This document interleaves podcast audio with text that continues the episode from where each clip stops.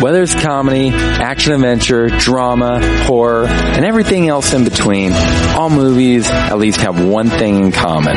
They all share a message with you. This is Movie Night Apologetics, where I, movie apologist Clark, review and examine movies and their messages from a Christian perspective.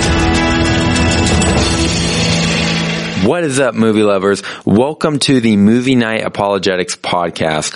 I am so excited you are here for the very first episode. I mean, you can choose from literally thousands of other podcasts, yet you are here and I'm excited that you're checking this podcast out today. I know what you may be wondering at this point. What is movie night apologetics all about. And my hope today in this episode is to answer that for you. And I also want to share with you the reason why I decided to start a podcast about examining movies from a Christian perspective. So just to give you a little bit of my backstory, I am a believer in Christ. I am a Christian and I, in a way, I grew up in a Christian home. As a little kid, I went to Awana, and as a teen, I went to youth group for a few years.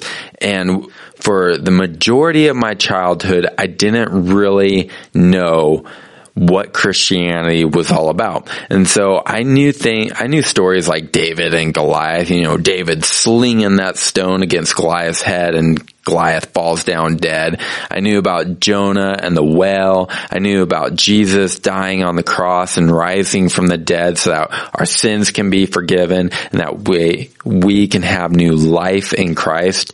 But other than that, I really didn't have a whole lot of knowledge about the Bible and I wasn't theologically trained or anything until I went to college. However, what really helped me growing up and what really helped me in my Christian walk was my mom and I would have movie nights every week on a Friday night.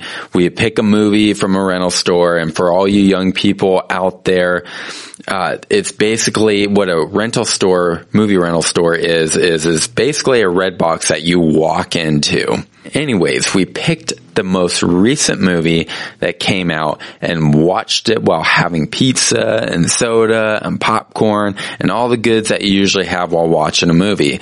And then every time we would get to an interesting part of the movie, we would pause and talk about what was going on in the scene and my mom would show me how to discern themes of the movie or quotes from the movie to show me the Christian worldview through the movie we were watching that week. So just to give you an example, there was a movie called Flight of the Phoenix and it has Dennis Quaid in it, which this version of Flight of the Phoenix was a remake film of the 1965 film.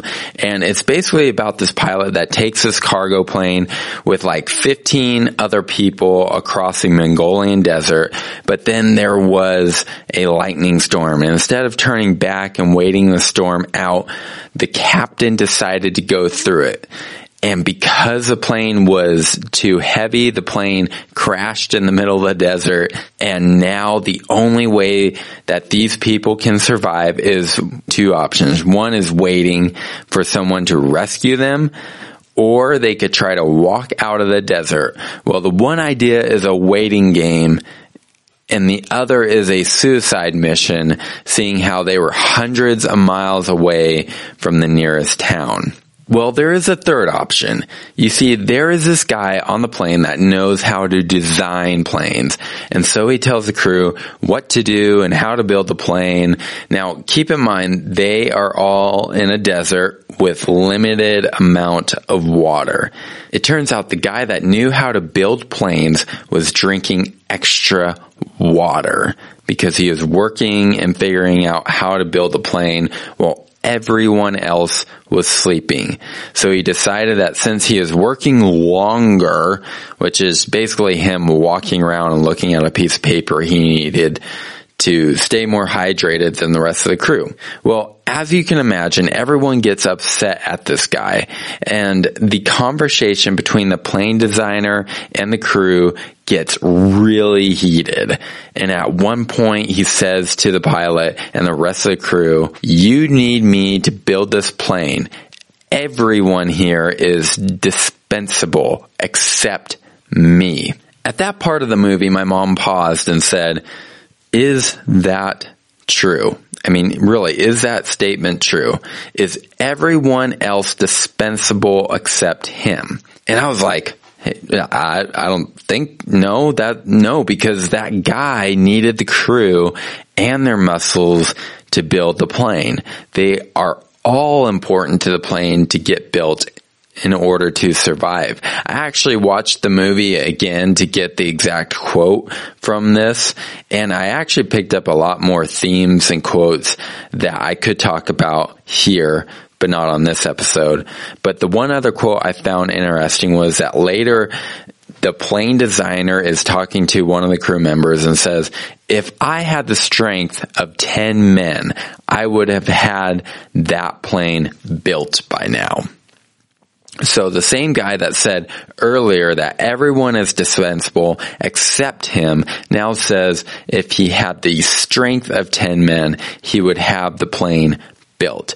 So you can see how when you are examining this movie, this guy's thinking contradicts his previous statements. And what I want to do here on movie apologetics is take themes from a popular movie or quotes from a movie and examine them from a Christian perspective. So to use the Flight of the Phoenix movie as an example, I would examine that quote like I just did.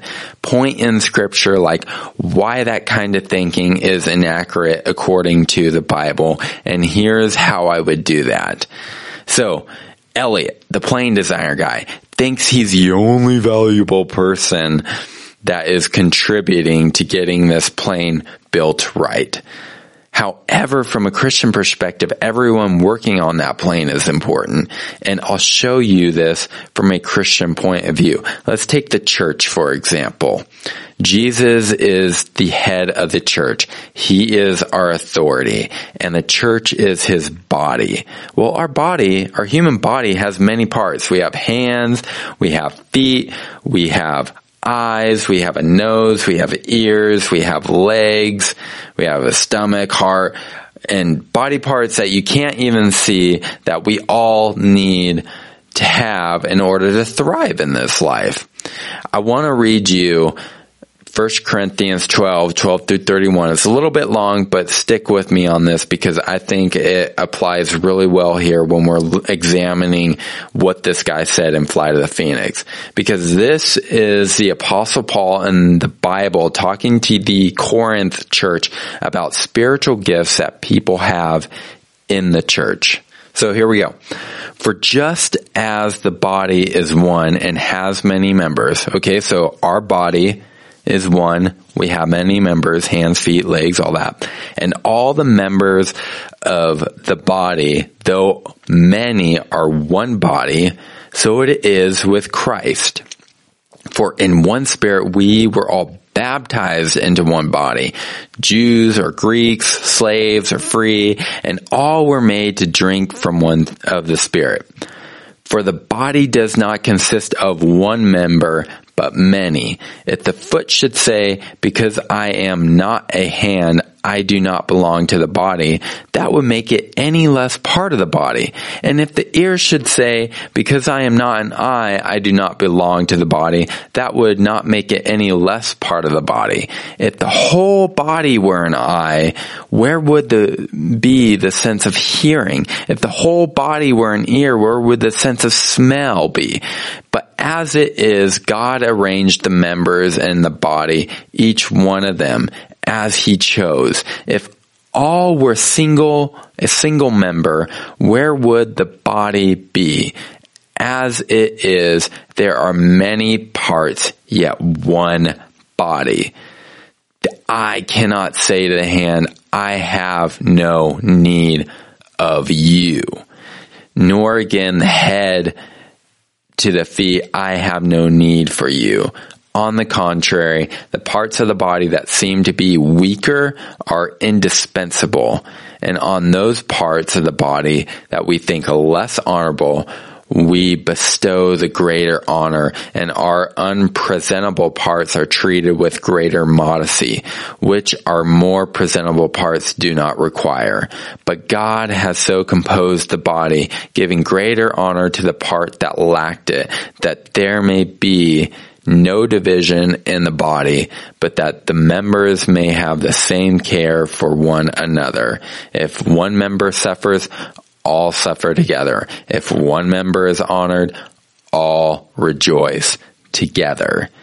Now you are the body in Christ and individually members of it. And God has appointed in the church first apostles, second prophets, third teachers, then miracles, then gifts of healing, helping, administrating, and various kinds of tongues. Are all apostles? Are all prophets? Are all teachers? Do all work miracles? Do all possess gifts of healing? Do all speak in tongues? Do all interpret? But earnestly desire the higher gifts and I will show you a still more excellent way. So there are people in in the church of Corinth and in the church all in the churches all around the world with different gifts and abilities like some are teachers, some are prophets, and none of them can claim that they don't need each other. Because in order for the church to thrive and get the gospel message out to the world, we all need each other. There isn't one that is important while the rest are dispensable. So when we look at the flight of the Phoenix guy and his thinking about everyone here is dispensable except me, uh, that's pretty uh, wrong for him to say that because everyone matters and they all play an important role in getting that plane to fly off the ground. You got the crew that have the muscles that put it in. You have the pilot that's going to fly the plane out of there. You got him that's designing. They all play an important role. So it's interesting because as I was thinking about this podcast and putting it into the world, I'm not doing this solo. I mean, you may think I'm doing it by myself and it may seem that way because I do the notes, I record, I edit, I post, yada, yada, yada. This episode that you are listening to right now, as we speak, took thousands upon thousands, if not millions upon millions of people to get this information into your ears. And you're probably thinking, wait, what? That's crazy. If it's only you doing all of it, recording, editing, making the notes, if it's only you doing that, how in the world can that be? Well, it's very simple and yet extremely complex at the same time. Let's just start with this microphone that I'm talking into. Someone designed this thing. Another built it. Probably a factory, there's probably factory workers that are on the line right now making a bunch of these microphones. Now these microphones have parts. So the company is probably buying the parts to build them. But wait a minute. Then there are the machines that the factory workers are using to create and design them and they have a building that the contractors built on a land that the realtors helped sell to the company. And not to mention the workers that built and designed this thing had to eat. So the workers that built this microphone had to go to stores to buy food, you know, so that they wouldn't starve to death. Are you starting to see how far we can go with this? And that's just the microphone. That's not the UPS drivers. That's not the recorder that I'm using. That's not the headphones that you have in your ear right now or the phone that you're listening from. I literally cannot do this podcast without the help of millions upon millions of people. And that's wild to think about, but it's true. And I didn't even mention the one person that is by my side through all this that plays an important role, which is my wife, Bethany. She is my partner. That I do life with. We follow Jesus together through thick and thin, and she has helped me out in my walk with Christ. And she plays a role in this podcast by helping me out with my notes. So she'll read through them and make sure I'm not saying something stupid or maybe show me where things don't make as much sense. And she's also my public relations person to help me uh, to promote this. So all this to say, there are a lot of spiritual components you can drag out of movies to put into a biblical perspective. And so it's called movie night apologetics because my mom and I had movie nights every week and talked about the spiritual components in the movies. And I want to do the same thing with you. I think there are a lot of people in the world that just blindly watch entertainment to escape reality of their lives. Because let's face it, generally our lives are kind of boring. And movies have a way to suck you in into the story to make it not boring. I mean, really, movies would be dead in the water if we saw Rocky Balboa train for months and months before he fights Apollo Creed. I mean, just think, you wouldn't have that montage, I think that's what it's called, where he's got that, you know, inspirational music going on for two minutes and then boom, he's at the fight. I mean, if they, if they just showed him train for months, movies would be really boring. Nope. Movies have a way of skipping past all the boring mundane stuff that we usually go through in our daily life and we, and they just get right down to the heart of the movie, which is the message. It's really easy after a long week of working hard to sit down with friends and family or by yourself and just escape from the reality by watching movies. But the fact of the matter is, these movies we are consuming for entertainment are from our reality. That's just fact. Plain and simple. Movies are from our reality and it's sharing a message with you. And some messages are good and some are not so good. And some messages are good and some not so good. I want to give you an example of kind of like what I've been seeing lately with kids movies and the way that they're progressing because back when I was a kid, you knew who the hero and the villain were. I knew who the bad guy was and I knew who the good guy was. Like the movie Hercules, the Disney movie Hercules, for example. Hercules was the good guy and Hades was the bad guy. Plain and simple, black and white. But now as an adult, I'm raising kids and the heroes and the villains in the animated movies are a little bit more confusing. Like Despicable Me, for instance. I love those movies, by the way. I think they're hilarious. Steve Carell does a great job, but it does send a mixed message towards kids in that it's okay to be a villain because my son, when we have pillow fights, wants to pretend to be a villain. He's like, I'm Megamind or I'm whatever the Despicable Me guy name is, Gru or something.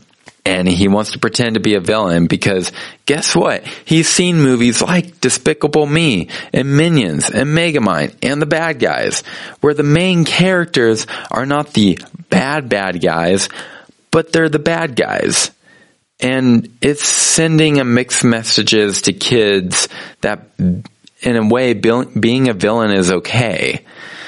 And now again, there in the Megamind, there was some redemption arc in that, but still like it's sending a mixed messages to kids. Again, I'm not saying don't let your kids watch Despicable Me or Megamind. I'm not going to sit here and tell you that, but we should be aware of the messages that are coming out of these movies when our kids watch them because it will affect your kids. And if the messages from the movies affect your kids, it can with us when we watch movies. I remember back in college, I was watching a lot of Walking Dead and yes, I know it's a TV show, it's not a movie, but just let me throw my point out here. And there was this phase that I went through wanting to have my hair longer. And so I grew it out below my eyes. And then I started watching another show called Breaking Bad, which by the way is one of my favorite shows. And at some point, I'm probably going to do a review on El Camino and look at that from a biblical perspective just so that I could talk about the show Breaking Bad. But anyways, Breaking Bad, my favorite show and I was watching it a ton and then I started to cut my hair really short. And it finally dawned on me, I was growing my hair out and cutting my hair short because of what I was watching. What I was consuming was affecting what I was doing physically with my physical appearance. Walking Dead, they grew their hair out. I mean, Carl, he didn't even believe in scissors. I mean, did they ever find scissors in the houses that they try to look for food in? I mean, come on, the dude could have cut his hair, but he didn't. And then you had Breaking Bad. They had their hair cut short or bald even. So what I'm getting at is what we watch has an effect on us. And if it can come from a physical effect on us like me and my haircuts, what's it doing with the way we think about the world? Are the messages of the world infiltrating our minds and getting us farther and farther away from a biblical worldview? And that's what I want to do with movie night apologetics. That's what it's all about is to be able to show you the Christian worldview through the message of the movies. And my hope is as I do this, you'll be able to learn the Christian worldview and pick it up. And so that way when you watch other movies that I don't even talk about or review or anything like that, you can wisely discern for yourself and be like, no, wait, that's not true. That's not scriptural. That's what I want to do. And I'm so excited to be able to do that with you. So if you have any thoughts or comments about the movie I review, please email me at movieapologetics23 at gmail.com. I would love to hear from you and I would love to give you a shout out if you email me. A special shout out and thanks again to my amazing wife who's doing all the behind scenes work on the show to get it out you. I love her and she supports me in doing this and is helping me through this. So thank you so much for listening. I will see you guys next time and until then, be mindful of the movies you watch. And like my pastor always says, peace out.